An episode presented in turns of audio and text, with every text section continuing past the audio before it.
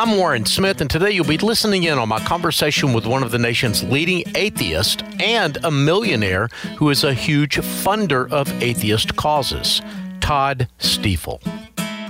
As a believer, I always had nagging doubts. Like parts of this just don't make sense. Like parts of this, there, there's self contradiction. There's strange things. This doesn't jive with even what I'm seeing in the world around me. Regular listeners know that the vast majority of the interviews I do here on Listening In are with guests who share a Christian vision of the world, our Christian worldview, but not all of them. I've interviewed atheist scholar Bart Ehrman on the program, as well as Bart Campolo, son of evangelist Tony Campolo and a former Christian evangelist himself, before he renounced his faith to become a humanist chaplain. Longtime listeners might also remember my conversation with former Christian musician Jennifer Knapp, who is now a gay activist while continuing her career in secular music. And to be honest, I really enjoyed those conversations. They can be frustrating, of course. After all, I have to acknowledge that this program gives them a platform to share views with which I disagree, or in some cases, find downright repugnant. But conversations with people who are not a part of the evangelical echo chamber can also be enlightening and occasionally even exhilarating. I think they provide opportunities to disagree in a civil manner. And that's a skill that we all need to cultivate, especially me. And that's why I'm excited to have Todd Stiefel on the program today because Todd lives here in North Carolina, where I live. I've known about him for more than a decade, and I've even interviewed him for stories that I've done in the past. He and his family made a fortune as technology entrepreneurs, and Todd has been using his share of the family fortune to fund progressive and atheist causes. He's the founder and president of the Stiefel Free Thought Foundation. He was the chair of the Openly Secular campaign, and he's also the chair of the Science Saves campaign, and is on the advisory board for the Secular Coalition for America and the Richard Dawkins Foundation for Reason and Science. Todd Stiefel graduated from Duke University and earned a certificate of professional development from the Wharton Business School. He worked for about 12 years for Stiefel Laboratories and had a variety of roles. He was the chief strategy officer, the enterprise leadership team chairman, and a member of the board's executive committee. He spoke to me from his home in Raleigh, North Carolina, and we'll have that conversation right after this short break.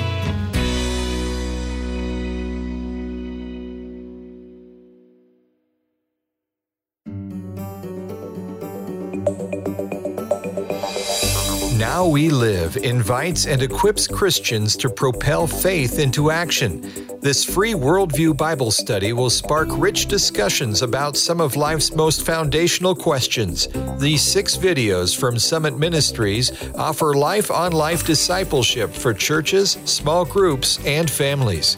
Get free access today at summit.org/slash listening in.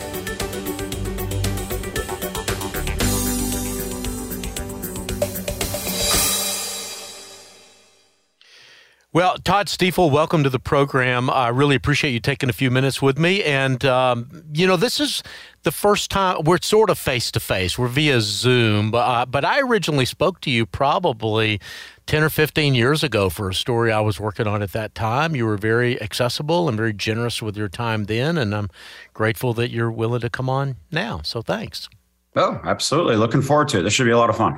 Yeah. So, Todd, let me start off with just kind of some basics here. Uh, number one is what is the Stiefel Free Thought Foundation?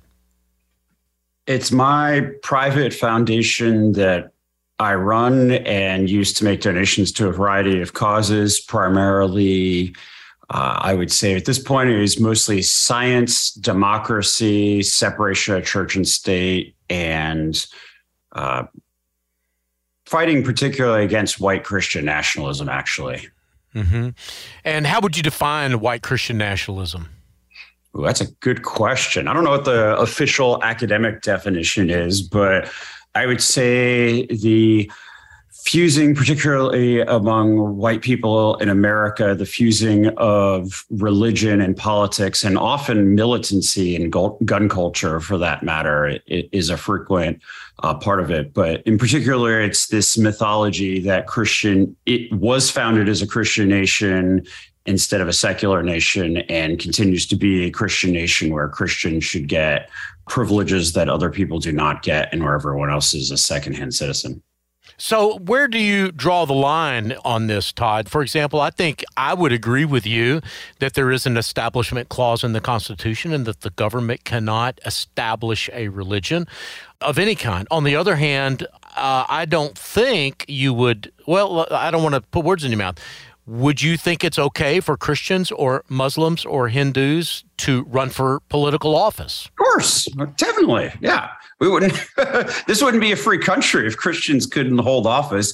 And and I'm not one of those who are like, oh, religion's evil, it poisons everything and stuff like that. No, I actually think religion for the most part is a good thing at an individual level and even at a even at a church kind of individual community level, it's often a good thing for people.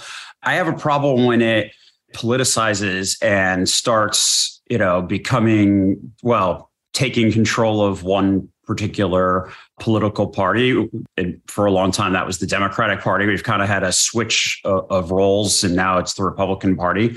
But I, I don't like it when it becomes either militarized or overly politicized for you know particular power over others yeah. I'm for equality for across the board, regardless of your religion. Right, right. Well, and I want to drill down into some of these issues that we've already talked about um, a little bit more later. But I want to back up, if I could, Todd, and just get you to tell your story. You were raised uh, in a religious household, more or less. Is that accurate? Yeah, I was raised a Catholic. My parents thought it was a good thing for me to learn values and from the Catholic Church. So I even went to Sunday school and I went to a Catholic, all boys Catholic high school. I wore a cross around my neck, neck until college. And uh, I found my way out of faith uh, mostly through asking a lot of questions. But then when I took an Old Testament history class in college, that was that was kind of it because that really provided a lot of answers that made sense for the historical settings of the creation of the Bible and a lot of how, especially the Old Testament, really comes originally from older myths. It was also really surprising to discover as a Catholic that the Bible does not just have one God in it, there's other gods in it as well.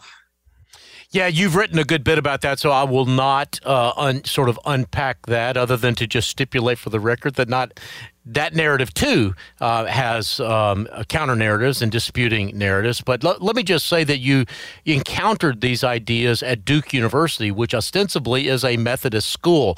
I'm just wondering if you see any irony in that, as I do, that a Catholic going to a Methodist school will end up becoming a an agnostic or an atheist. In fact, I did want to uh, ask you um, a, sec- a sort of a related question: Is what do you consider yourself, an agnostic or an atheist? Well, there was a, a, lot there. So, yes, first, I do find it very ironic that I lost my faith in divinity school. I wasn't studying for that, but that's where the class was held, was in the divinity school. And I consider myself an atheist and an agnostic. I'm I am both atheist in that I don't believe and agnostic in that I do not know. I mean, I think the concept of a non-intervening God is unknowable. Yeah. So you hold intention together the idea of not knowing and not believing. An, atheist is someone who believes there is no God. An agnostic is someone who's not sure. Correct. Okay. And you and you hold both of those. It's really just the difference between like a theist is belief in God, Gnostic is knowledge of. So we're really just going back to the roots of the word. Yeah, I hold both. Yeah. I don't believe and I don't know. That said, I would say I would I don't know whether there is a God or not, but I would go so far as to say I know there is not the Christian God. So, um, have you? Uh, I'm I'm going to push on that just a little bit, just to kind of get what you're thinking hey, about. Have, have you? have um, buddy? have, have you ever heard of uh, what's called Pascal's wager? Definitely, of course. So, so, Pascal's wager, for the benefit of maybe our listeners who've not heard it, basically says that, you know, if you believe in God and you're wrong, no harm, no foul. But if you don't believe in God and you're wrong, you got big problems. So Pascal's wager is that it's better to bet on that there is a God. Um, so you've heard of Pascal's wager. I'm sure you've thought about it. Tell me what's wrong with Pascal's wager. The uh, the costs and benefits are heavily flawed, uh, and the argument could be used for any religion. So you could easily just as easily say, well, you know, there's there's a cost to not believing in Vishnu. I mean, what if you're wrong? You'll burn in Hindu hell forever. Oh no. Um, so, I mean, it could be applied to every single religion in the history of the world. So that's the first major flaw with it. But the second one is the costs. There's, you know, the believing in God and being wrong and saying, oh, there's no cost. There's an enormous cost. First of all, religion is one of the greatest ways in which humans have created artificial tribalism that divides us as people instead of unites us as people. And additionally, for the individual, there, there's a huge cost. Re- religion costs a lot of time, it costs a lot of effort, it costs, uh, it, and for many people, if they tithe, it costs a lot of money. I think that the costs are actually very high to being a religious believer and uh, the costs to the world are very high as well. So, yeah, I think the wager is underestimating the costs dramatically, and also, frankly, it overestimates the value of the benefits because the benefits are mostly given after you're dead. So there's no way to actually prove it's giving you any of these benefits. Right. Todd, let me drill down a little bit just to ask your, uh, you know, opinion about some distinctively Christian ideas. First of all, do you accept that there was a an historical Jesus, and do you, if if you do, I don't want to assume that you do, but if you do, who was he? I would say I think there is a very good chance there was a historical Jesus. I do not know for certain. I don't know if any of us really know for certain. The historical record's pretty poor, but I would say there's a pretty good chance there there was, uh, and I, I don't know who he was. I don't think any of us know almost anything about him. I mean, pretty much all the materials written about him were written, you know, nearly 100 years after his death in a country he never visited in a language he didn't speak. So who knows? I'm guessing he was you know a particularly charismatic and fascinating person. I would I've been asked that question. If you could, you know, have dinner with one historical figure, who would it be? And I, have said Jesus before because I mean there'd be many people, but Jesus would be really interesting. Like, who were you, man? Like, we really we have very poor source material about it. Um, it, for example, if it was, let, let's give a comparison. If it was JFK, imagine if we knew literally zero, the entire world knew nothing at all about JFK and then all of a sudden we started getting gospels written about JFK coming from France, so purporting to know about him through, you know, word of mouth over the years. We'd be like, that would be not a reliable source of information, and neither, frankly, are the gospels. Yeah. So you don't, you do not trust any of the contemporary uh, accounts of who Jesus was or like for example Josephus or the Gospels that were written in the you know uh, first century by eyewitness accounts. Uh, you just don't accept those as historically accurate at all. Well, the Gospels weren't written by first-hand accounts; they were written in Greece. You know, seventy years after he died, roughly, or thirty years after he died. So.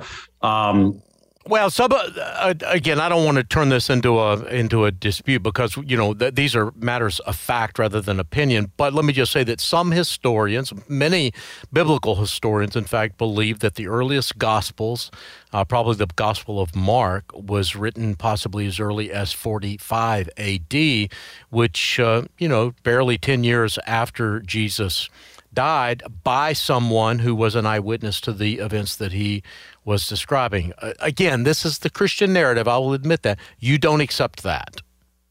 No, and I don't actually accept that necessarily that it was written by a first-hand witness either. But there, I mean, because there's also the uh, the Q document is that I believe that's what it's called, which is the hypothesized earlier version of the Gospels that Mark and others were inspired by. But no, I, I don't accept it as fact. I don't think you just don't accept that the Gospels were written in the first century by eyewitnesses. You don't accept that at all. I don't accept that they were written by eyewitnesses. No. Okay. Understood. They, they weren't from Armenia and they didn't speak Armenian. Yeah. So it's pretty unlikely.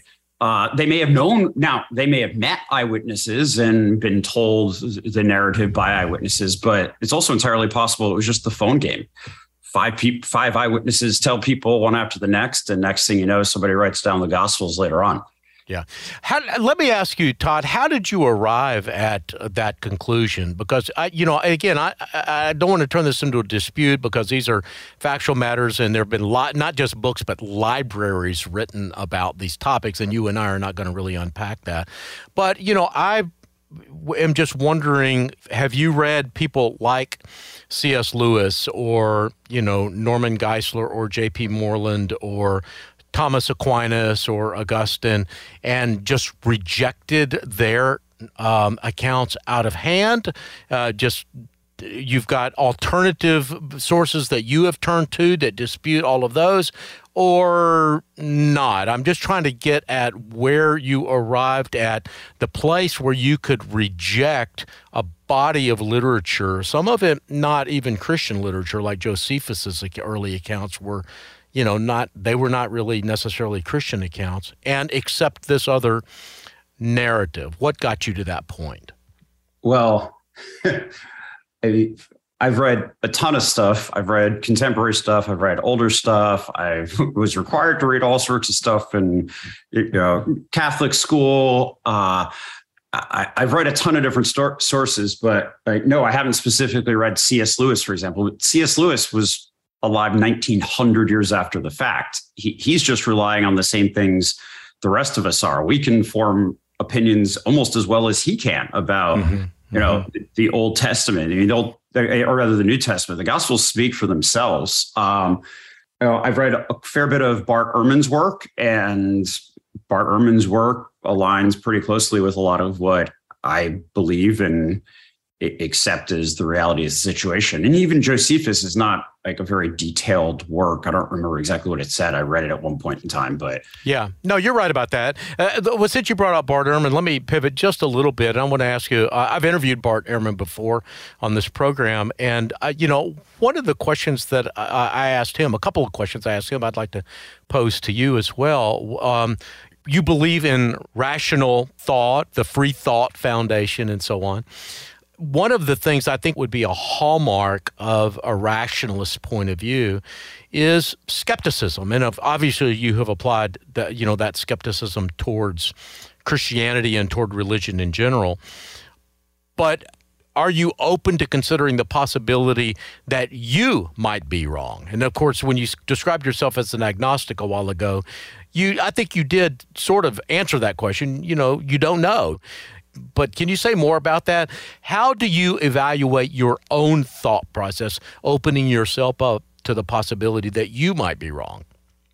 Oh, of course, I'm sure I'm wrong about lots of stuff. I mean, humans are notoriously uh, filled with various biases and uh, flaws in, in, their logical thinking. Uh, so but you don't think you're wrong about this. You you you acknowledge that humans can be wrong about a whole lot of things, but you're not wrong about this. You're sure. no, um, am, I, am I misstating your position? um, So, how about this? I mean, I have definitely applied a ton of thought to this in other areas. I don't think I'm wrong. I could be wrong, but you know, the, the same applies for everyone and their religious belief or lack of religious belief. I've probably done a lot more reading about it than most Christians, frankly. Um, sure. Yeah, I'm willing to believe that. So yeah i don't i don't think i'm wrong here i don't think it you know like gospel specifically i think it or let, let's just go broader just kind of christian god i don't think a all-knowing all-loving god makes any sense at all based on what we see around us but based on what we see every day with you know war and amputees and torture i think that it's pretty clear either God doesn't love us or he doesn't have full power. And I think that it's also pretty clear historically that the notion of the Jewish God is basically earlier myths and fables that were pulled into the earlier parts of the Bible. And here we are. Yeah, well, I've, I've got some questions related to that, but let me go back to the second question that I asked Bart Ehrman, and I was just, you know, be curious about your reaction as well. You know, the, the first question was, is you know, is it possible that I mean, could you entertain the notion that you could be wrong? And you, you were willing to admit that you you know that you could entertain that notion, and I respect that. Um, the second question is, do you ever you know kind of wake up at two o'clock in the morning? And um, and say, um, "What if I'm wrong?" no. no, you don't. As a matter of fact, uh, as a believer, I always had nagging doubts. Like parts of this just don't make sense. Like parts of this, there, there's self contradiction. There's strange things. This doesn't jive with even what I'm seeing in the world around me. And once I accepted that my Catholic beliefs were just a belief in one set of mythology instead of any other set of mythology, honestly, uh, the world made a whole lot more sense. yeah. Yeah, understood. Let me pivot in our conversation, Todd, if I could, because uh, you know I, I, went onto the website. Uh, I can't remember now whether I went onto the uh, website of the Stiefel Free Thought Foundation or one of the other organizations that you're a part of. But uh, at one point, I read this line that you, it's committed to a world based on love and reason. Uh, we've already talked about reason. I want to, and you've mentioned love already once in this conversation. How do you define love? Ooh. Hmm. I would say I'm just going to make make it up on spot. I don't know what the dictionary definition is, but to me, love has a lot of meanings. Uh, there's self love. There's love of your neighbor. There's well, well, let me be specific. Whenever you say on your website that you are committed to a world based on love, what kind of a world are you committed to? What kind of a world are you trying to create? A world where we are attempting to increase well being and decrease suffering and trying to maximize well being for people uh, as a whole globally. And, ha- and how, I mean, and how would you define that? I, I, guess what I'm trying to get at, Todd, is without some sort of a, a moral center um, that, you know, most cultures would place religion would provide that moral center for most cultures. If you are rejecting that moral center, what is your plumb line to determine whether something is you know loving or unloving? And or what is contributing to well-being or the opposite whatever the opposite of well-being is?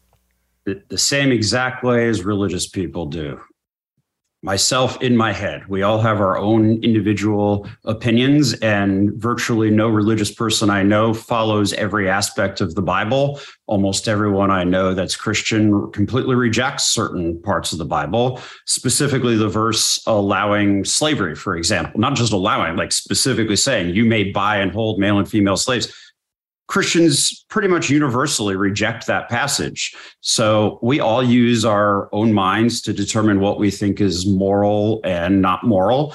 And I actually think, for the most part, most Americans agree. And I'm a good guess if we went through a whole list of things we thought were moral, you and I would agree on 95% of things.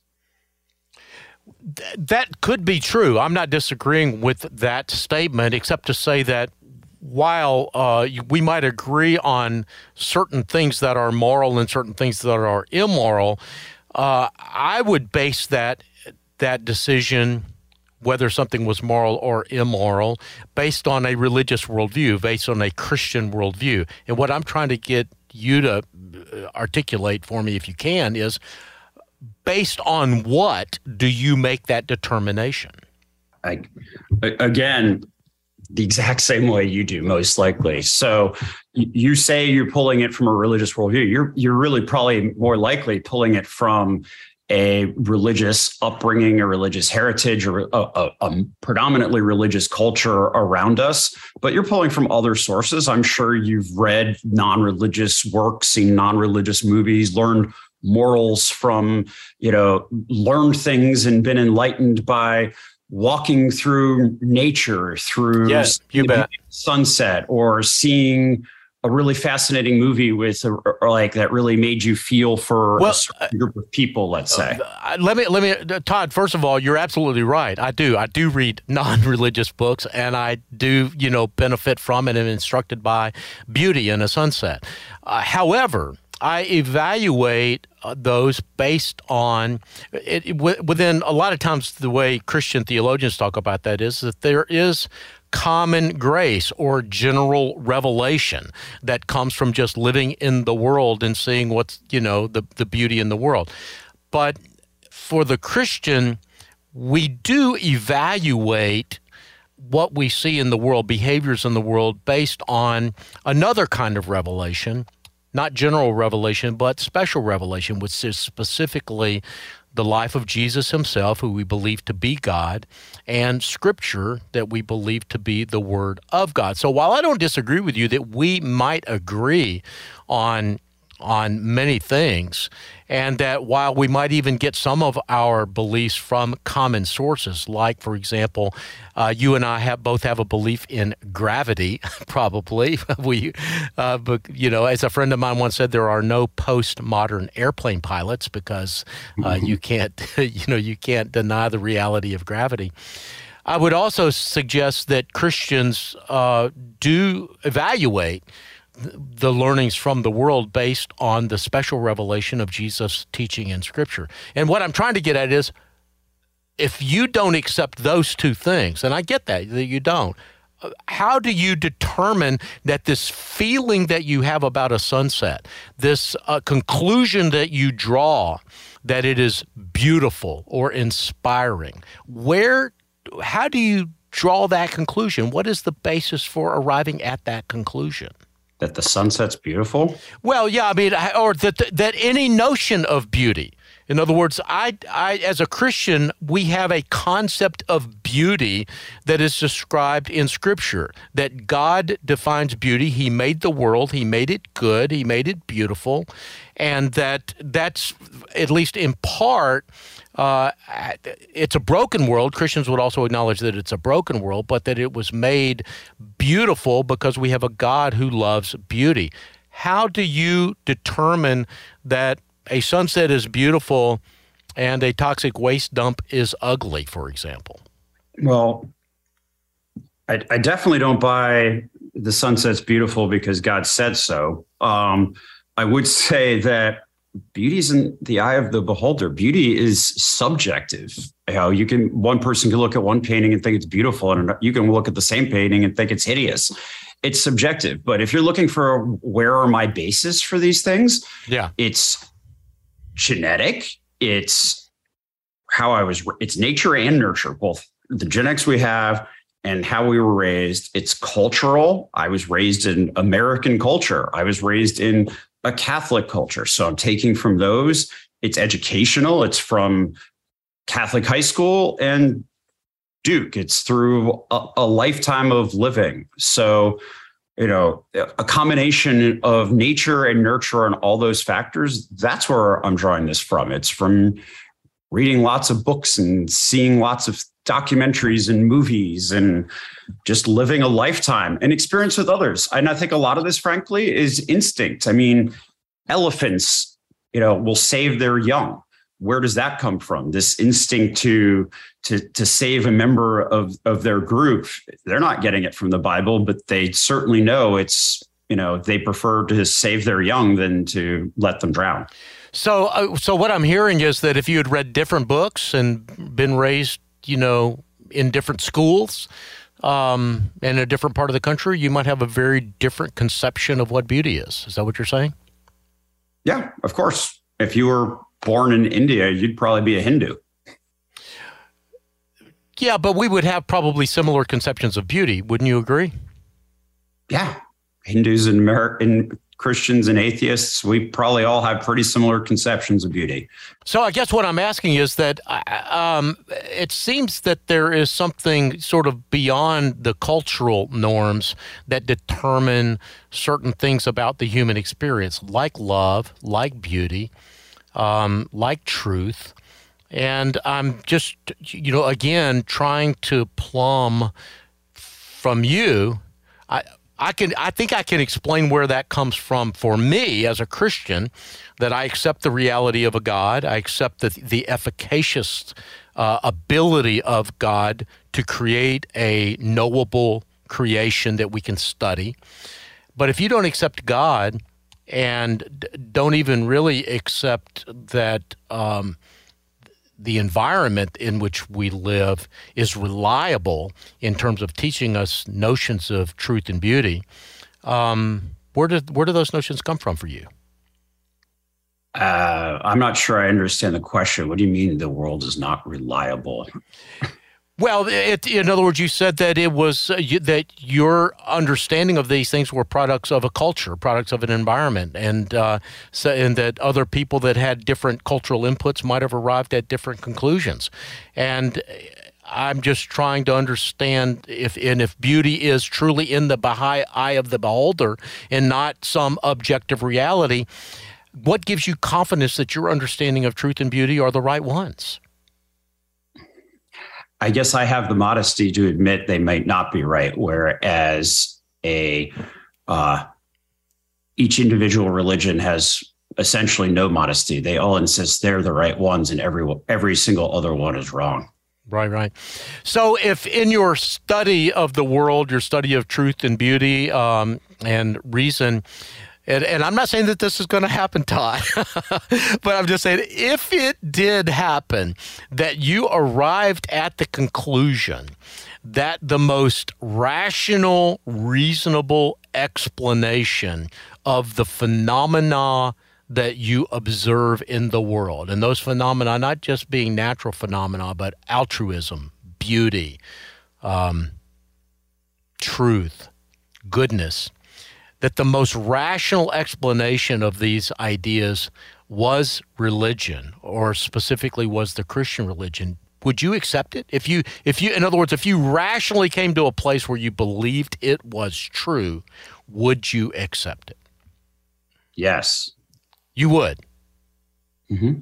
But you are not even close to that place, it doesn't sound like. Not even ballpark. Got it. Let me uh, pivot a little bit with you, if I could, Todd, and just um, ask you. Um, you said you were raised in a Catholic home. I've read online that your wife still sort of subscribes to at least sort of a religious worldview. Is that still accurate? Was I reading old? Uh, uh, an old. That's insult. She doesn't believe anymore either. She doesn't believe it. So, how are you guys raising your kids?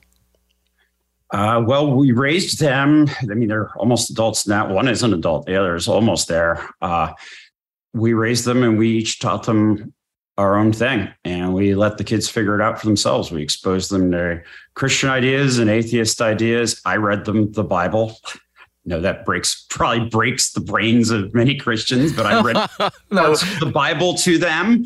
I would say good for you. My my response to that is good for you, Todd. Yeah. So I mean, I would like yeah, we had a had a children's Bible with the you know animations, and we'd read that, and we'd read other uh, we read, you know, various creation stories to them and ask them, you know, their thoughts on the various different creation stories from around the world. They went to they went to Sunday school until my son came home and told me I was going to burn in hell. And when he told me that uh, we have to die for Jesus. And I was like, that's funny actually, because it's, it's, it's Jesus died for us, but in reality, a, a, lot of us have died for Jesus. Um, but yeah, once he start, once they started getting kind of indoctrinating to like hateful of their own father, if you will, that we pull the plug on Sunday school. But right, right, yeah, yeah, they were exposed to a whole bunch of it. But yeah, when you when the question is left open uh, most kids I know who are raised in mixed households end up atheists, and mine did as well. Yeah. And so, how, and again, I generally view someone's kids as off limits, but I, you've written some online about you know your your family situation i'm just wondering how has that worked out for them how has that worked out for y'all as a family and i'm curious too about your your parents uh, are you know they um, raised you in a Catholic home, I'm assuming that meant that they were pretty devout in their own Catholic faith. Is that accurate, or have they come around to your way of thinking as well? Mm, they're pretty liberal Catholics. but I mean, my family is very, you know, a lot of members of my family are still Catholic. And, you know, all right, here, here's another fun one to, to trip you up. Like my son, he's an atheist. He goes to Notre Dame. It's a Catholic mm. university. Right. First choice. So, I mean, there you go. He's yep. up there now being taught by the fathers. well, that is uh, truly fascinating.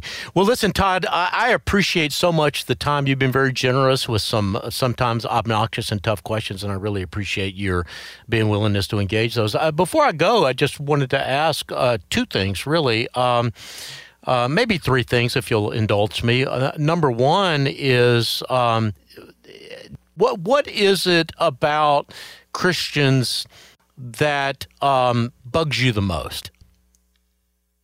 Nothing. Christians don't bother me. Why would they? All right, very good. And is there some question that you wished I had asked you, something you wanted to say? If you, you know, if you've got 30 seconds or a minute or a minute and a half to speak to my largely evangelical audience, what is it that you would say to them? Well, first, I mean, I would say to some of the discussions earlier, I mean, I didn't brush up on my, you know, gospel histories before coming on the show. Right. So uh, I would say go do your own reading and go read some evangelical sources, but also go read non evangelical sources. Go see what non evangelicals have to say about the writers of the gospel and see what they have to say about where they were from, when they were written, who wrote them go do your own research. And and I mean, you know, re- look at multiple sources. Don't go look at one thing. Go actually read up on it. Go read fairly detailed. Spend a half. I mean, this is a core belief of any evangelical. Go do your own reading, and uh, and, and learn a bit, bit about it. it. It'll be interesting for you, I'm sure. Yeah, yeah. No, I appreciate that advice. That's um, good feedback.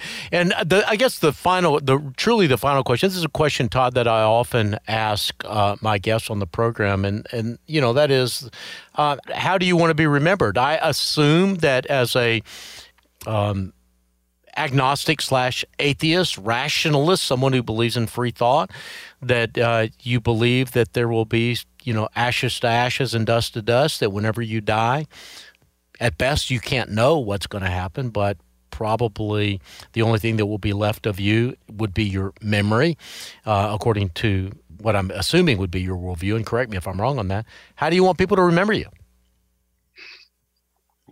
Uh, well, as far as uh, I'll answer two things there. First, uh, what do I think is going to happen after I die? Yeah, I, I think it'll be exactly like it was before I was born exactly the same. And I'm not afraid of that at all. Uh, I am afraid of dying just because dying sounds painful. um, I hope it's really quick and sudden, actually. I hope I live to be a, a, really old man and then just get blown up or something instantaneously. That, that sounds like a good way to go. But uh, I, I, I want people to remember me as a, as a kind person, a nice person, a uh, funny person, an interesting person, um, someone who is there for them, someone who tried his best to be a good father and good citizen and a good neighbor and a good American, somebody who tried to make this country a better place. And I guess you would also have to hope that their vision of what is good and what is kind and what is a good American aligns completely with your vision because otherwise they wouldn't be able to draw those conclusions, right? No, I don't think it has to align completely. Not a single person in the world has exactly the same view on these issues. Even among evangelicals, it would be very different individual to individual. Uh, I think in general, we all have a pretty good idea of what it means to be kind and nice to one another. Mm-hmm. And uh, mm-hmm. I can be kind and nice to evangelicals, and I can be kind and nice to atheists, and so can y'all. So, yep, right. You know, there was a um, you may you may know the comedian team magicians Penn and Teller, and yeah. um, Penn Jillette was once asked whether uh, he was offended by Penn Jillette, pretty famously an atheist, and uh, I know Penn. Yeah, and uh, so he was asked one time uh, whether he was offended by Christians who, you know, tried to share their faith with him, and his answer, and I'm going to paraphrase it, is that no, he wasn't offended because if a Christian sincerely believed that he was going to hell for rejecting Jesus, he would consider it an act of um, of cruelty not to at least try to keep that person from going to hell. So he he viewed that sharing of a Christian's faith with him as an act of kindness and an act of love. I'm just wondering, is that the way you view it as well? Is sharing faith as an act of kindness? I mean, uh, it's a good question. It doesn't it doesn't bother me unless it's an inappropriate setting, I guess. Um, mm-hmm. But uh, I'm I'm sure to somebody who's professing their faith, they are attempting to be kind and share something they think is of value, and fine. Very good. Well, Todd, listen, thanks so much for your time. I am grateful, and um, I know. Uh, I'm not exactly sure how you will receive this uh, benediction, but God bless you. I hope our trails cross again soon. I appreciate it. Um, I guess the only thing I want to leave with is I, I feel like we tended to talk a lot about how we differ and how to define things and where our ideas come from. And I think the world as a whole would be a lot better if people focused more on, you know, their common ground and rather than where they're coming up with their ideas and definitions and the like, just try to be nice to each other. Got it. Understood. Well, listen, Todd, thank you for that word. And um, yeah, blessings. Take care. Bless you too. You've been listening in on my conversation with Todd Stiefel. Todd is one of the nation's top funders of atheist causes, and he's also a movie producer. His film production company is called, appropriately, Heretical Reason Productions. A couple of quick notes before we go. First, at the top of the program, I mentioned my previous interviews with Bart Campolo, Bart Ehrman, and Jennifer Knapp. You can find these interviews as well as hundreds of others in the Listening In archive. Just go to the World News Group website, that's WNG.org, and use the search engine to explore. Listening In comes to you from World News Group, and this program is just one of the many podcasts and publications available. To find out more about our complete family of products, visit WNG.org. Tune in next week to hear my conversation with Keith Getty. Keith and his wife, Kristyn, have a new album and they are in the midst of their annual Christmas tour. We'll get caught up and find out what's next for this prolific songwriter, band leader, and entrepreneur. The producer for today's program is Paul Butler. Johnny Franklin is the technical producer.